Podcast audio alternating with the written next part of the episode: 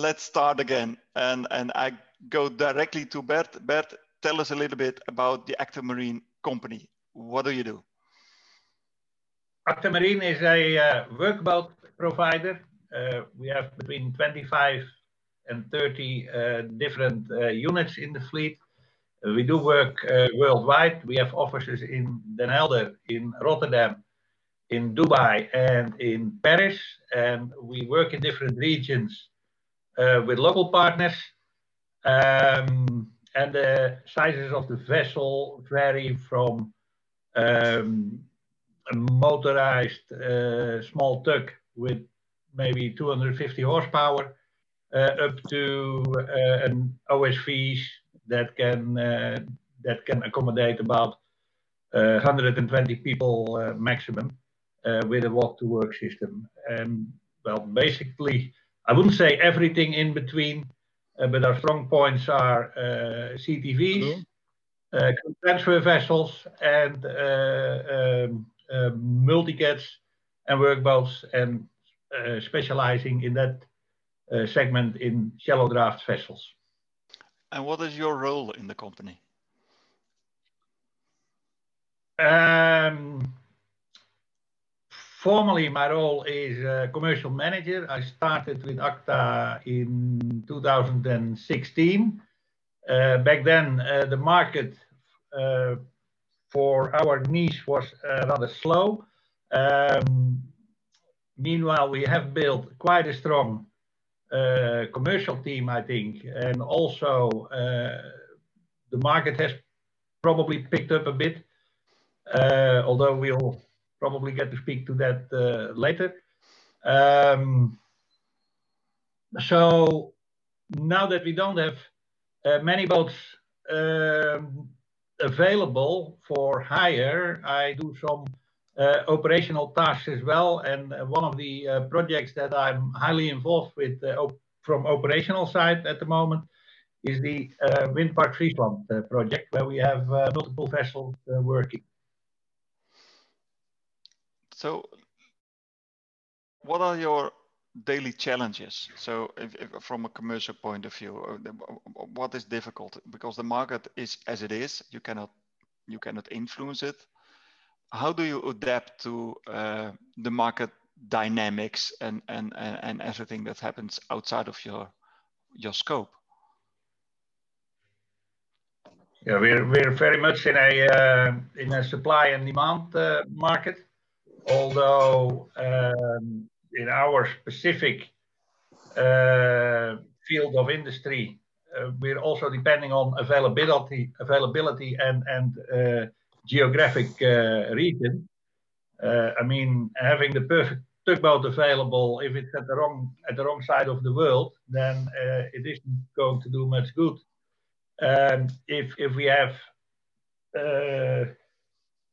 maybe a boat in a part of the world uh, where there is a uh, where there is a request, but if it is committed to another uh, charterer, then it also isn't uh, isn't much use. So um, yeah, making those making those uh, plannings match, and also finding the right uh, regions to work in, and to also to to guarantee continuity uh, for all of the boat. That is that is probably one of the biggest uh, challenges of uh, of this job.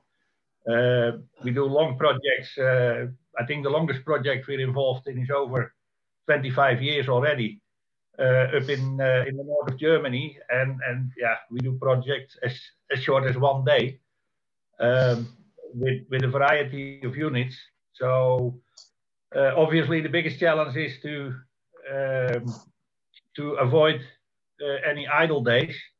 Uh, doesn't always work, but uh, yeah, that's that's what keeps me and another, well, probably about four or five colleagues quite occupied all the time. Ah, I can imagine. Well, I just wanted to open up the floor to anyone who has a question to Bert, because um, I think you might be interested in some specifics. Mm. So just take the floor and uh, and ask anything you would like. Yeah, Bert, um, you said one of the challenges you had was to avoid uh, idle days. How, how, do you do that? How do you uh, avoid those? It's a constant puzzle, I would say. And um, many times it's also being in close contact with our uh, with our charterers, with our potential charterers, with the charterers that we have uh, committed to, uh, because obviously in our business, uh, one thing that um, we do want to avoid uh, is to is to run out of a job of an unfinished job uh, where our services are still needed, and then regardless of contracts that we may have in place, and and maybe contractually, um, we're not uh, committed to a client, but obviously it's in no one's interest to uh, to leave a project whilst it is uh, unfinished. Um, yeah, so that that takes a lot of communication and a lot of uh, a lot of puzzling to to make it all match. And of course, then again, with, with also with uh, with our internal uh, departments like the technical department, because sometimes in between jobs they uh, they want to do some maintenance, or with the operations department uh, who may have restrictions for particular jobs or who may want to uh, take some time for preparations, uh, uh select different towing wires, uh, things like that. Uh, um, maybe sometimes some some welding work or fabrication work needs to be done for for specific jobs. So yeah, it's it's a constant it's a constant evaluation of what's going on and and uh, what is possible. And obviously, uh, as much as we dislike to run out of an unfinished job, uh, we also we also uh, have to avoid at all cost is that we have the same boat uh, committed to do to two different parties at the same time, uh, because then obviously there will be there will be conflicting schedule issues. And uh, yeah, that is it is challenging and dynamic, I would say.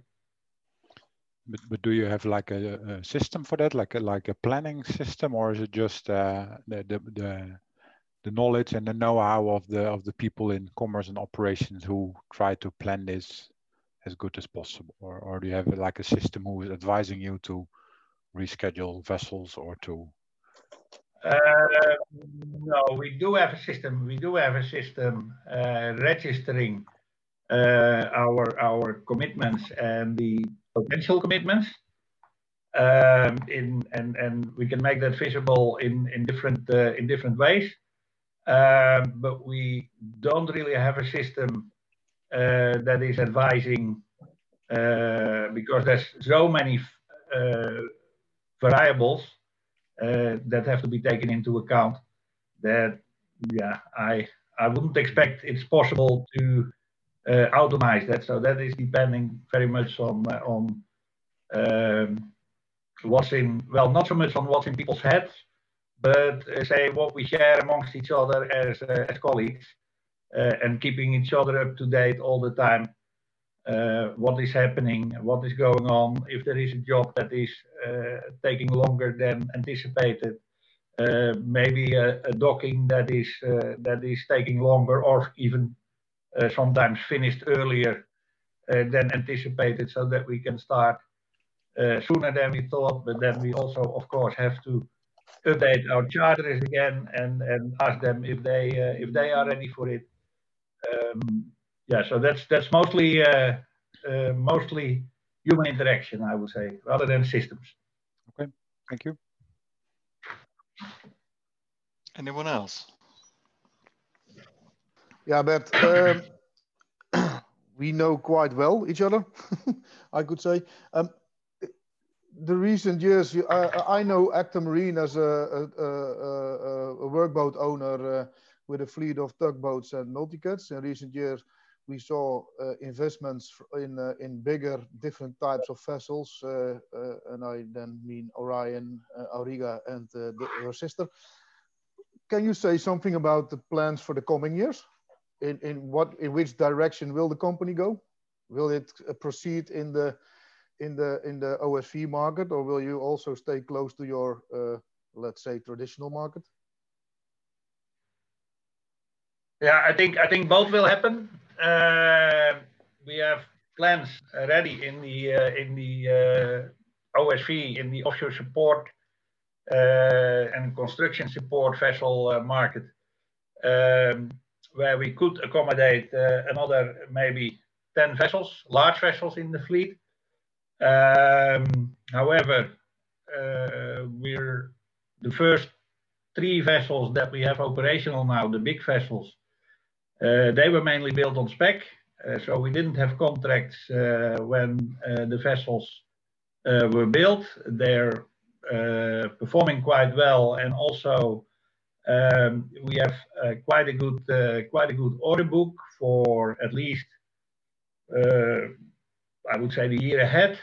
Um, any next vessels in that in that segment will or may be built uh, if we have if we have commitments from uh, from charterers. So we're we're currently on the lookout, or uh, uh, actually uh, continuously on the lookout for for potential for those vessels, but um, we don't have any current plans for expanding there just on spec.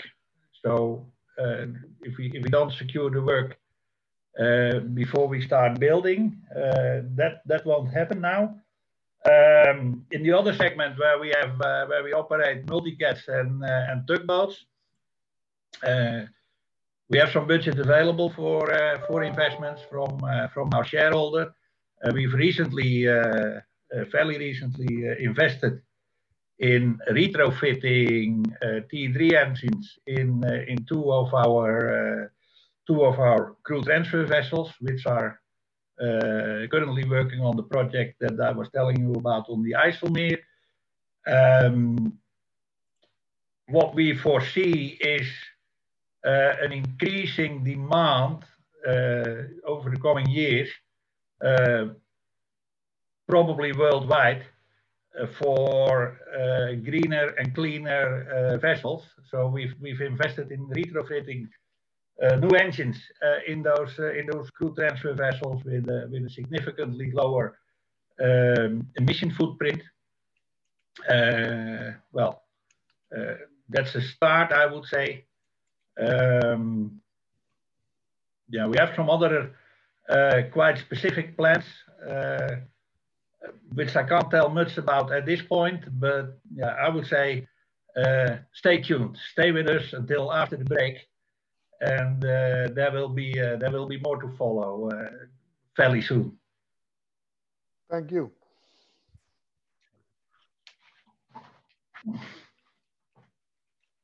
Anyone else has a burning question for Bert? But then I will. I have tons of questions, so I, we can keep going. Also, no problem. Just just uh, keep it. Uh, but when you said the planning issue, right, and the daily challenge to make sure that the, the ships are at the right time, at the right place, uh, I imagine that takes a bit of flexibility of the company, but also of your suppliers and your partners. What do you expect of your suppliers and your partners to be able to support your uh, project and your client? What is important to you?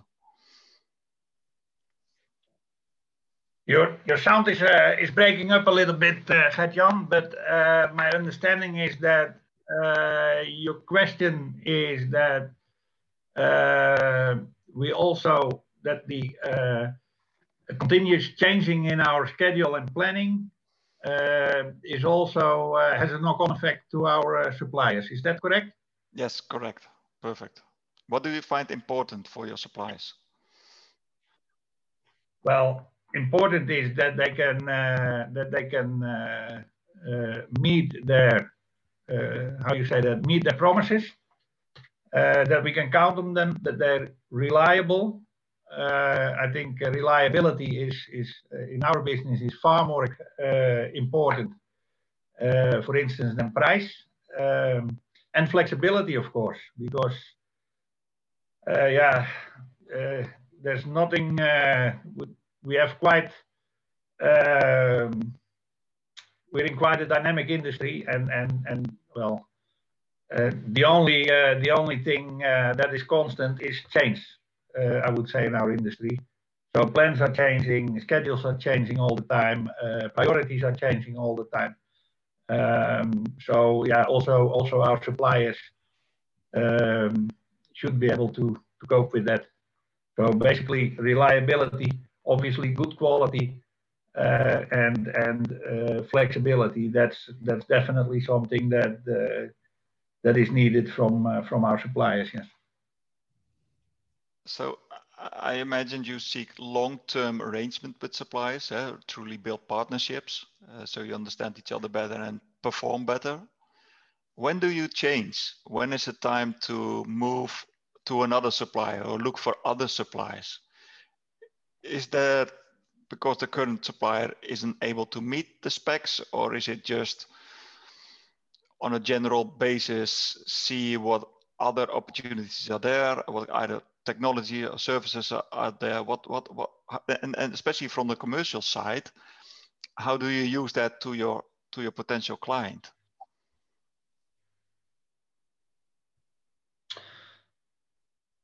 Well, I think uh, a lot of uh, a lot of what we do is is based on trust, uh, both uh, towards our clients as well as as uh, uh, from our suppliers. Um, trust obviously is built by previous experience, mutual experience, so that we know what what suppliers are capable of of doing what. It, it, it very seldom uh, happens, I would say that uh, that there is uh, suppliers surprising us. we have we have quite a good overview, I think, of, of what's available in the market and which company would suit us. obviously, a reason for change can be a change of location.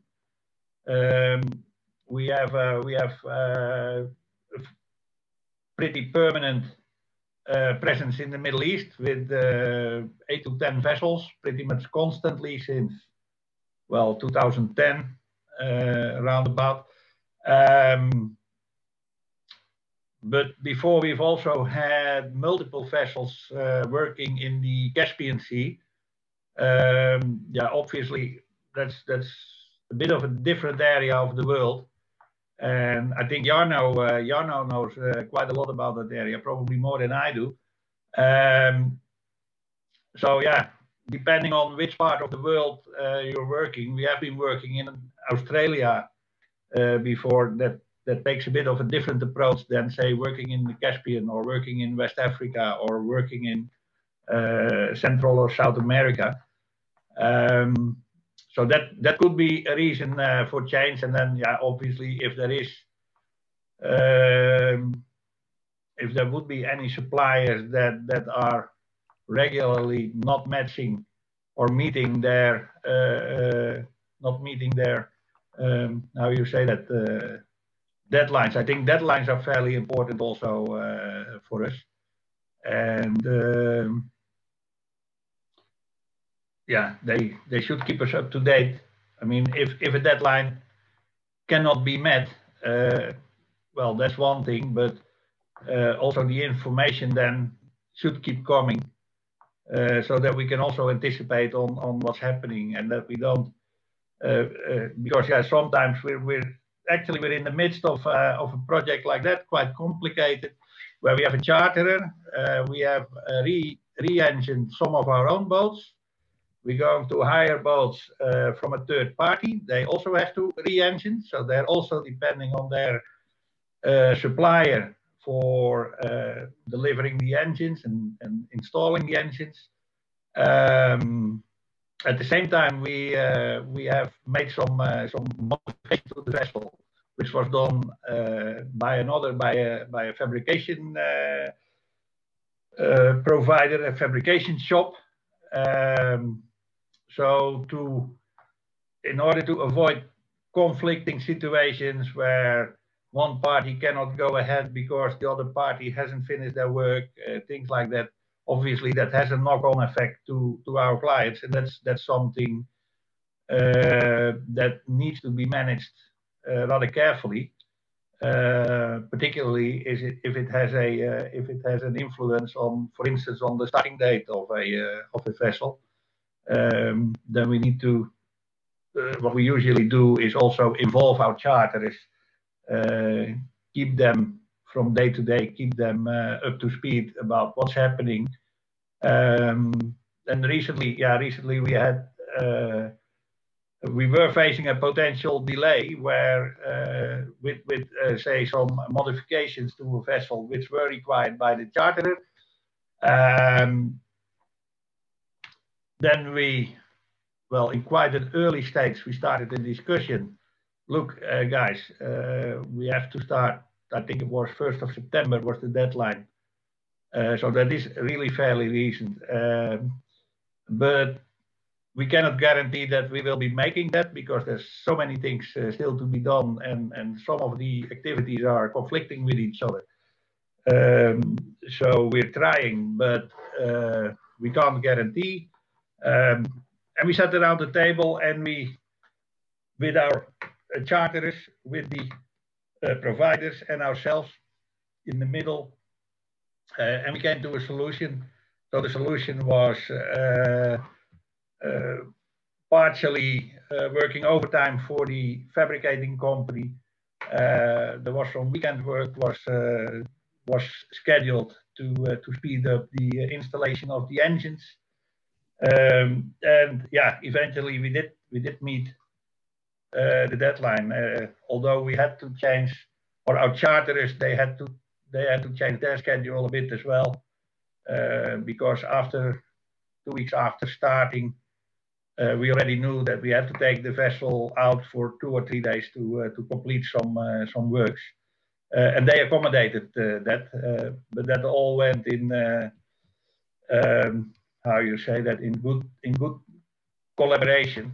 But the most important thing is to avoid surprises, of course. Yeah, I can imagine.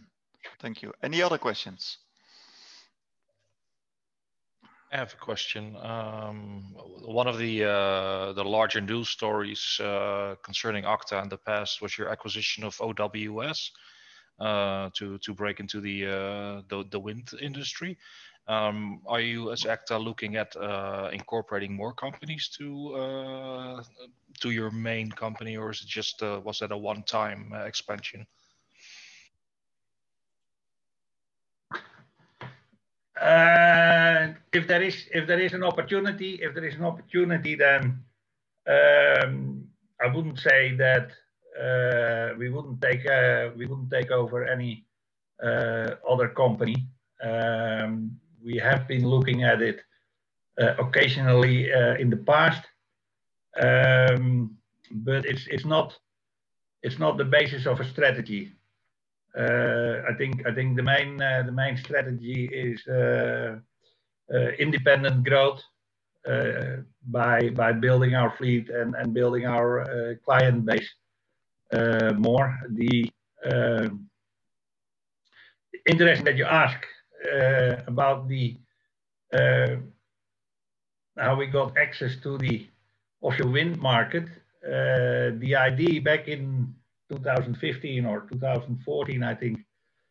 Uh, the original idea was that um, we would build an uh, Acta Orion as an uh, offshore service vessel. Uh, I think Acta Orion can accommodate 80 people uh, from the top of my head um, with a walk to work system. And uh, that we would have a small fleet of crew transfer vessels so that the vessel could work in the field, uh, transferring technicians to, uh, to uh, wind turbines, and that we could have a number of um, crew transfer vessels uh, going, going around it uh, to, to have uh, multiple teams working at different locations in the field. Um, and that and that we could provide a one-stop shop um, for clients in the wind market. well, that exactly happened one time. That was on the uh, the very first project for Acta Orion, uh, which was uh, Gemini, uh, where we had Acta Orion in the field together with uh, I don't know four or five different uh, crew transfer vessels. Um, but yeah, the the markets for say CSVs for the larger vessels and for CTVs, they have they have developed somewhat uh, differently. Uh, there is an, an, an, overflow, I think, of uh, since well probably 2015, 2016, and a big number of new build uh, CTVs came onto the market, so they have become more of a commodity. Uh, and and yeah, typically um, offshore wind clients, uh, they tend to go for the lowest price. I mean, there's there's not really bad uh, bad service providers in that market. So price is really uh, is really the um, the criterion uh, for being chosen. And and uh, well, it's not it's not really in Acta Marine's. Uh, it's not really in, in Acta Marine's uh, uh, how you call that um, strategy um, to to provide the lowest price. I mean, uh, we go for a for a fairly good quality. Um, so that's that's a very competitive market. The the CTVs, it's far more competitive, I would say, than than the uh, CSV market and the workboat market, where we can uh, where we can make a difference uh, and differentiate differentiate ourselves from uh, from any uh, competition by the outfitting of our vessels, by the level of our services, the the quality of our crews, things like that. Um, and that's that's basically something. Yeah, CTVs have become well, I used to say really, really uh, the taxis of the North Sea. Uh, I think I think in more recent time we've we've even become more like the Uber of the North Sea because whereas uh, a few years back clients tend to uh, fix a CTV for a project uh, for at least for the whole summer season. Uh, what I, what we see more recently is is that we get uh, far and far more inquiries for two days work here, three days work there, maybe sometimes two or three weeks. but it's not like like like five years back or six years back when I started at ACTA, that at this time of year, so October, November, all the inquiries were coming in for the next season, and then uh, the commercial department was busy, uh, maybe for a few weeks, uh, fixing contracts for uh, for the next season, and then that was done, and all the boats were booked for the uh, for the next year again. Uh, it, it, has become quite a bit more dynamic. Um, another thing, what we found in the with the fleet that we had acquired from uh, from uh, Workships or from uh, OWS is that uh, uh, some of the uh, were economically, how you say that, overtaken because newer newer units that came onto the market, uh, I think Damen uh, had a fair share of that, uh, building far bigger boats, faster boats with longer working ranges. And yeah, we we really um, we really have a number of first generation wind boats and which which cannot compete in the current in the current wind market anymore because wind farms are too far offshore. Uh, uh, clients demand higher workability, uh, and so on. Um, the good news is, though, that um, exactly those boats, which which are a bit outphased uh, for the offshore wind market, are always working. Uh, we found uh, employment for them on uh, a number of big construction projects. Actually, two of them are currently at the at the IJsselmeer, which is well, the first offshore wind project that they're involved in, well, if you can call it offshore, is the first wind project that they're involved in since 2015, uh, and they have been working pretty much year round, um, but not so much in the wind market. We have uh, uh, we have done survey work uh, with them. We've done servicing, dredging projects. We've done large construction projects. We still have two working in the Indian Ocean down in La Réunion also on a big bridge construction project. Um, and that, well, I think that's one of the strengths of, uh, of Acta Marine is that because of our client base and our network, we were able to to find alternative employment for those boats um, when, well, soon, basically pretty soon we found out that uh, yeah they were well realistically overtaken by uh, by newer, bigger, faster, better boats. uh, for for for the offshore wind industry.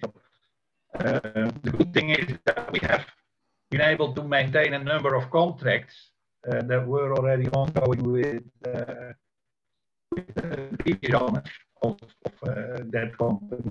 Uh, and that we're still working on there. One one example is uh, uh, where we have been, although we only own the boat since 2015. I think we have been working there since 2012, or uh, the boats have been working there uh, since 2012. And so, uh, yeah, the, the variety also in our markets uh, sort of came to rescue uh, for for those uh, well for a number of those those uh, vessels. Yeah. I, am not sure if it's up to you or my connection, uh, Bert, but the, the, the sounds uh, seems to a little bit uh, hesitating. Yeah, I'm um, experiencing the same thing. Yep. Okay. Same here. hopefully, it it it it, it technology will pick it up. Uh, we're reaching the end of the industry. Who has another question? Dirk Jan? Yeah, yeah, Bert, uh, I'm kind of curious. My name is Dirk Jan, Dirk Jan van Ramshorst. I work with the TKF. Uh, that's short for the Twentse Cable Factory. Uh, we manufacture electrical cables. Uh, when it comes to uh, maintenance and upgrades of your ships, when you do an upgrade for a specific project, and if there's any electrical part in, in, in those upgrades, uh, do you always work with subcontractors? Do you do your own purchasing? How are you organizing those kinds, uh, those projects? Um, we've we've got a uh, fairly limited workshop. I think we've got about uh, four people in our own workshop: uh, uh, an electrician, a welder, typically a mechanic, and a foreman. Um, we have a number of say uh, freelance people uh, if we need uh, if we need some additional support like what we recently did is um, a big part of the repowering of the of the small CTVs was done by our by our own workshop uh, but obviously uh, that that took all of their uh, time and resources. So we had some assistance. we had some assistance from freelance uh, people um, who work who worked for us um, on a temporary base, and uh, this mostly goes through our uh, technical department and. Uh, yeah, I think we're we're becoming more and more uh, keen on uh, for big modifications for writing tenders to have some control over the basically over the budget and over the costs. Um, because we all know if going to a shipyard uh, without a good plan, uh, except from maybe painting and some welding work, and then well every extra button that that you come up with uh, is usually uh, is usually uh, quite highly priced because once you're there, uh, you won't you won't be easily going uh, going to someone else. So we tend to more and more um, do these things in as, as small tender packages uh, and get offers from different suppliers uh, saying, okay, this and this and this needs to be done. Uh, what if you do it? How much time would it take you? When would you be finished? Where would you do it? And what would it cost? Um, but also on the other hand, we have a lot of uh, we have a lot of in situ work and a lot of yeah work popping up because of the variety of projects that we're in. Sometimes uh, because of damage or breakdowns that we that need to be fixed and need to be fixed uh, uh, quick. And obviously, then it's not always possible to uh, to first write a tender or to or to go in, in, in, in those instances uh, the nearest shipyard or the nearest supplier is is uh, many times is the best one.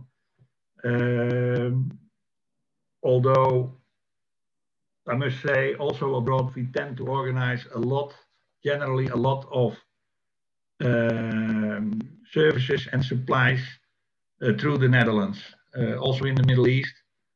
Uh, obviously, dockings uh, we do locally, uh, but still then we have uh, our own technical department being in charge and usually preparing pallets full of pallets full of supplies uh, that are used uh, during the docking. Recently, we we shipped uh, we shipped um, a crane to Africa for one of the vessels that needed a crane replacement. And I think the old one came back and is meanwhile meanwhile overhauled in uh, in Holland and is ready again now in our uh, or nearly ready in the manufacturer's workshop to be redeployed again on, on maybe on one of the other vessels as good as new. Um, so that's yeah that's mostly how it is how it is organized uh, and through our through our uh, technical department. Uh, and Henry, uh, I think I think Gert Jan and uh, Pelle uh, the organizers here and, and probably some other people as well. Uh, they may know uh, they may know Henry Henry van der Weijer, my colleague. He's he's I think quite an active member of LISA as well, and um, he um, he's involved in lots of those things, particularly when it comes to tender writing and and things like that. Henry will also be joining us at the Marathon 24 edition when we are able to execute that, depending on the COVID uh, requirements, but uh, let's see. Um, okay, may I have a very quick question? Uh, Bert, yes, uh, one moment, Hassan, uh, one moment. Uh, Bert, we are approaching time, but I, I, I, know there are at least two or three more questions. would you be able to have a few more minutes? I, yeah, yeah, yeah. I've, I've got, I've got plenty of time. Okay, no so if, if, people would like to leave, uh, uh, uh, just say goodbye and leave. But we, we take a, a, few more minutes to, to, to answer a few questions. Hassan, you have a question, and Igor, I know you have a question as well. Maybe you can ask it after Hassan, and then uh, uh, we my take it. My question would be, my question would be very uh, short, and the answer would be also probably short. Uh, thank you very much, Bert, for your uh, elaborate presentation. My name is Mashadi from the White Coral Offshore in The Hague, the consultancy for uh, maritime industries. My question is that you mentioned uh, you have eight to 10 vessels in the Middle East, and that is a very wide uh, region. Is it possible to elaborate in which countries? Yeah, mostly mostly in the Emirates and in uh, Saudi. We've uh, uh, we currently, I think, uh, with four or five vessels uh, working on the uh, on the Hail Ghasha project for NMDC. since well, fairly recent, we we we started there earlier this year and but that yeah sort of came to a stop also due to uh, due to COVID uh, during the summertime, and I think I think a lot of the activity is being um, is being starting up again now. so fairly recently we we got. Uh, a number of boats uh, working there. I think we have, I don't know it all from the top of my head because I've got a colleague in in Dubai, Peter Leasinga, who is um, who is overlooking the the Middle East market for us. Um, so it's it's mainly it's mainly concentrated in the um, in the well I don't know how you call it actually now. Uh, what what used to be the Persian Gulf, I think it's now called more the Arabian Sea or Arabian Gulf. Um, we had until uh, COVID came uh, a vessel working in Saudi uh, on the Red Sea side. Um, that vessel we took back to Holland uh, when the contract was terminated because of uh, earlier this year because of the COVID outbreak. Um, so yeah, basically throughout the region and, and also from the Middle East. Occasionally we go to India, um, although I think it has been it has been well probably a year or two ago since we've uh, since we've last been uh, been active in uh, in India, uh, because that's quite quite a different market again. Uh, although geographically it is it is easiest to reach from from the Middle East. I don't know, unfortunately, I don't know all the the countries that we're currently working in from the top of my, my head. Uh, but we've basically throughout the years been working around the Gulf uh, in in most of the countries, but but yeah, mostly concentrated around the uh, the UAE, and that's also where we have a base, obviously. Perfect, thank you, Igor. You had something as well. Uh, thank you, Gert. Bert, uh, I have a question, but from the related industry. So maybe this shouldn't be like uh, asked you, but, but but still. So do you feel any impact uh, as the company, as the Acta Marine, uh, due to crew change crisis? Do you feel it really? Yeah, we. I think earlier this week we had one crew member signing off after 335 days on board. And okay. uh, yeah, personally, personally, I think it's uh, it's it's it's it's a big disgrace. I, um, as much as I understand the restrictions for traveling uh, uh due to the uh, the uh, pandemic and and particularly what happened during the summer, but yeah, I think it's it's a it's a big shame that uh, seafarers have not been able to be um, how you call that excluded from those uh, uh, restrictions. Uh, particularly in the Middle East, obviously we had uh, we had uh, quite some travel restrictions where people people had been on board for months at the time. but not only in the Middle East, also West Africa has been has been quite difficult and uh, yeah, what we saw during, particularly during the summer months, so say May, June, July, was that we had uh, a number of vessels um, which had previously been working on projects. Uh, the projects had ceased, uh, mainly related to COVID. Uh, some were also related uh, probably a bit to the to the low oil price at the time. Um, the projects that were terminated um, and we weren't able to uh, to take our crews off and, and to send our crews home. And that meaning that the cost uh, the cost carried on uh, and the income had stopped. So we uh, the summer months were uh, uh, financially were pretty dreadful for for Acta Marine. Um, fortunately, um, in more recent times, we've we see uh, well, almost full deployment of the fleet uh, again now. Uh, and so the market picking up again, and also traveling has been has been more possible over recent times. Although, yeah, in Holland, we're now going back to um, more restrictions again. So uh, yeah, it's definitely something that we uh, that we follow uh, closely, of course. And then luckily on our big vessels, because many cruise vessels were affected also by this pandemic, and we we have well.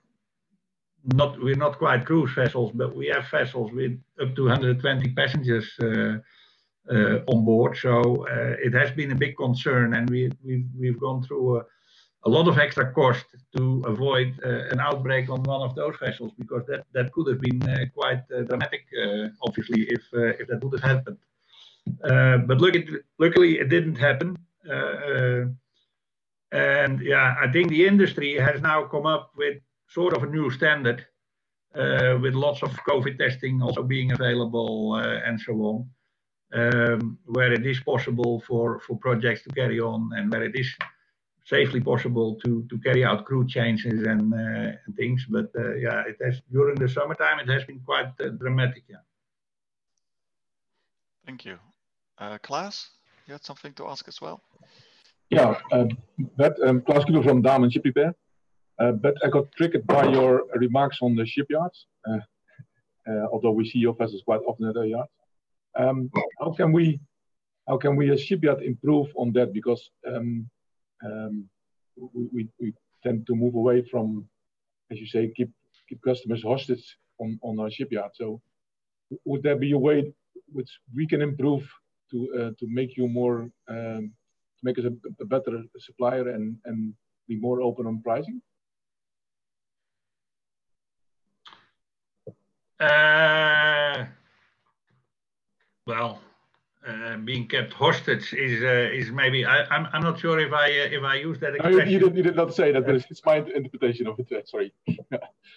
Okay. okay. Well, maybe that's maybe that's a bit maybe that's a bit stronger than than what I meant to say. But um, yeah, I think Damen is a good example, uh, or an example in a good way, uh, where uh, you would expect from a professional shipyard to think ahead and um, to, in an early stage, also to make aware if there is any, say, any deficiencies in the questioning. So if the question is, "Okay, I want some steel work done, Uh, can you give a price?"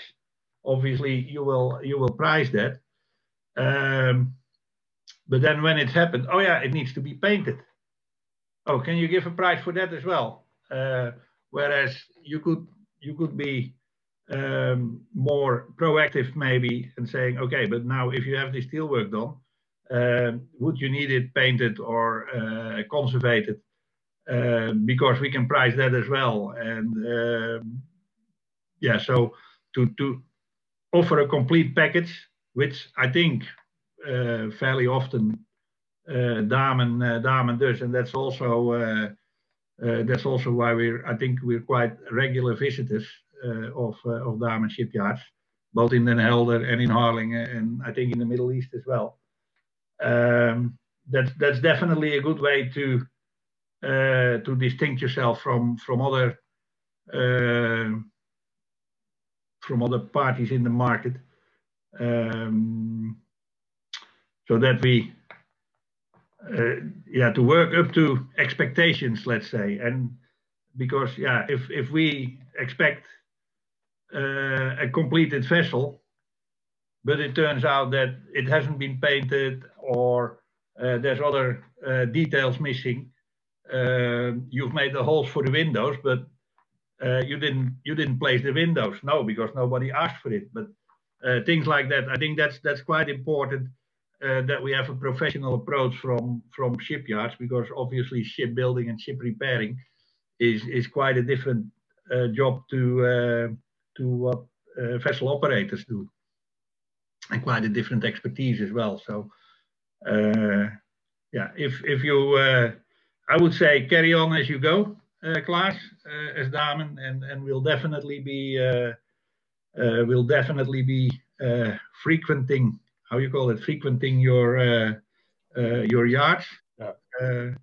But yeah, always keep in mind that obviously, we're looking for a we're looking for a complete package rather than have everything done or priced or even thought of last minute. And I think, yeah, both for the yard and for the shipowner, that can be thinking ahead in the long run is most efficient. Gert-Jan, kan ik nog één vraag stellen? Can yes, of course, Ivo. Go ahead. I, I bet. Uh, you mentioned that one of the biggest challenges for the fleet is, uh, I have to say it another way, is the biggest challenge for the future to get greener and cleaner, as you put it? Or what are the most, uh, yeah, when you foresee to the next two to three years, uh, what do you think customers, uh, what's important for your customers? Uh, green and clean or uh, digitalization on board? Or what are the main topics over there? No, definitely, definitely uh, uh, come to cleaner Uh, solutions uh, with less with less impact on the uh, on the environment. And well, we've we've started that already, basically with the uh, outfitting of the Acta Centaurus, which was uh, uh, equipped with a battery package, and it has sort of a hybrid power power solution for the for the dynamic positioning installation. Um, obviously, uh, what we've done recently to uh, retrofit uh, new engines and Tier 3 engines way ahead of IMO regulations, I think the existing engines in existing vessels can carry on until 2030, I think. Um, but anyhow, we decided to have cleaner vessels, and it's it's definitely becoming an integrated part of our strategy uh, because uh, yeah, we don't we don't want to end up like uh, Nokia, who uh, never believed smartphones would be uh, would be the future, and and they would be far too expensive uh, to develop, and there would be no market for. yeah, that's that's a bit how we see ourselves when it comes to, let's say, to green and clean. We realize it it will be costing a lot to to do this transition, um, but on the other hand, we're also convinced that if we don't do it, then maybe in 20 years' time, uh, Acta Marine will not exist anymore. Yeah. So it is definitely it's definitely a spear point of our uh, of our uh, uh strategy. Yes. Perfect. Uh, well, Ivo, you more or less asked the question Bob was wanted to ask himself as well. They they supply some uh, ultrasonic anti-fouling systems to uh, a number of multicats for uh, Acta Marine uh, Bert. And the question Bob poses is how important is it for the clients of you to be uh, sustainable? Well, it is, uh, I think uh, recently it is more and more becoming important. big say governmental tenders for uh, for infrastructural projects like uh, in Holland the Afsluitdijk, also like Windpark Friesland where we're uh, involved in.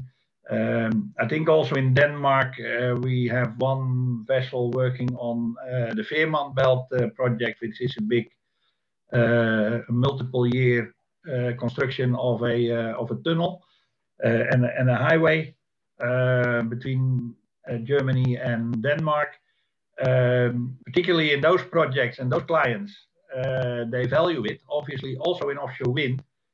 Um, although the discussions that we have had in offshore with offshore wind, typical offshore wind clients, um, they have a sort of a typical, um, how you call it, uh, uh, typical developing uh, where they will come to us and say, okay, what can you do for making uh, this operation more sustainable? And then a typical answer is, and not only from us, I think, but in generally from uh, uh from the maritime industry, is uh, one of the things we could do is we could uh, start with green, using green fuel, maybe biofuel, or, or there's there's different different types of green fuel available now. Uh, but that's uh, 15 cents per liter uh, more expensive than um, ordinary fuel. And it's usually our charterers who pay for the fuel, obviously. And yeah, more often than not, it becomes very quiet uh, then. Um, so it is definitely also uh, there is a financial uh, a financial um, impact to it, uh, but um, yeah, I think I think seeing worldwide, seeing the investments and and the plans uh, uh, going on, whether you agree or not, uh, that that are being developed in relation to climate change. I think I think also for our clients there is uh, an ever uh, increasing uh, need for for more sustainability. And as I said, we've we've embraced it now also as as an integrated part of our strategy. Uh, because we really think if if we don't do it now, um, we'll be we'll be going the same way uh, maybe as uh, Nokia or Yahoo. Yahoo never thought that search engines, I think, um, would be popular. well, I think Google proved them wrong. Um, and and yeah, I think Yahoo uh, they missed they missed a great opportunity there. Uh, and, and yeah, there's there's different examples uh, throughout history, um, and and we don't we don't want to make we don't want to be part of such a high historic mistake, so to say. So yeah, we definitely think. I totally agree, Bert, and, and, and we have to reinvent ourselves constantly. Uh, with regard to Nokia, uh, look at the company now. It's very, very successful. They really reinvented themselves again. Uh, it's not the first time. There's a, an interesting book read, I think, a few years back uh, that shows how internally they had to struggle for the consumer market into the uh, business marketing networks. Very fascinating to read and very interesting to learn about that as well. Uh, but that's just, just a side note. Thank you so much for being so open and, uh, and entertaining for uh, over an hour. Uh, sorry, guys, that it took a little bit longer, but I think it's very interesting to uh, to have this kind of insights, and hopefully it helps us as well to be more successful in our own work. Um, hope to see you again next time. next guest on our show, Ask Our Anything, is Marco Hogendoorn, director at the Holland Shipyards Group and he will be there not next week because we have kind of a holiday week, but the week after. So all the information can be found in Lisa. This replay will be uh, posted there as well. So uh, until next time, hope to see you then. Thank you all. Okay, thank Bye. you. Thank you. Bye. Thanks, thanks, thanks for having me, uh, guys. We invite you to join us in the conversation at the next live session. Ask our guest anything you like, engage with the others, and make new connections. It's fun, valuable, and free of charge. Check upcoming events in the Lisa Community app, available on iOS and Android. Cheers!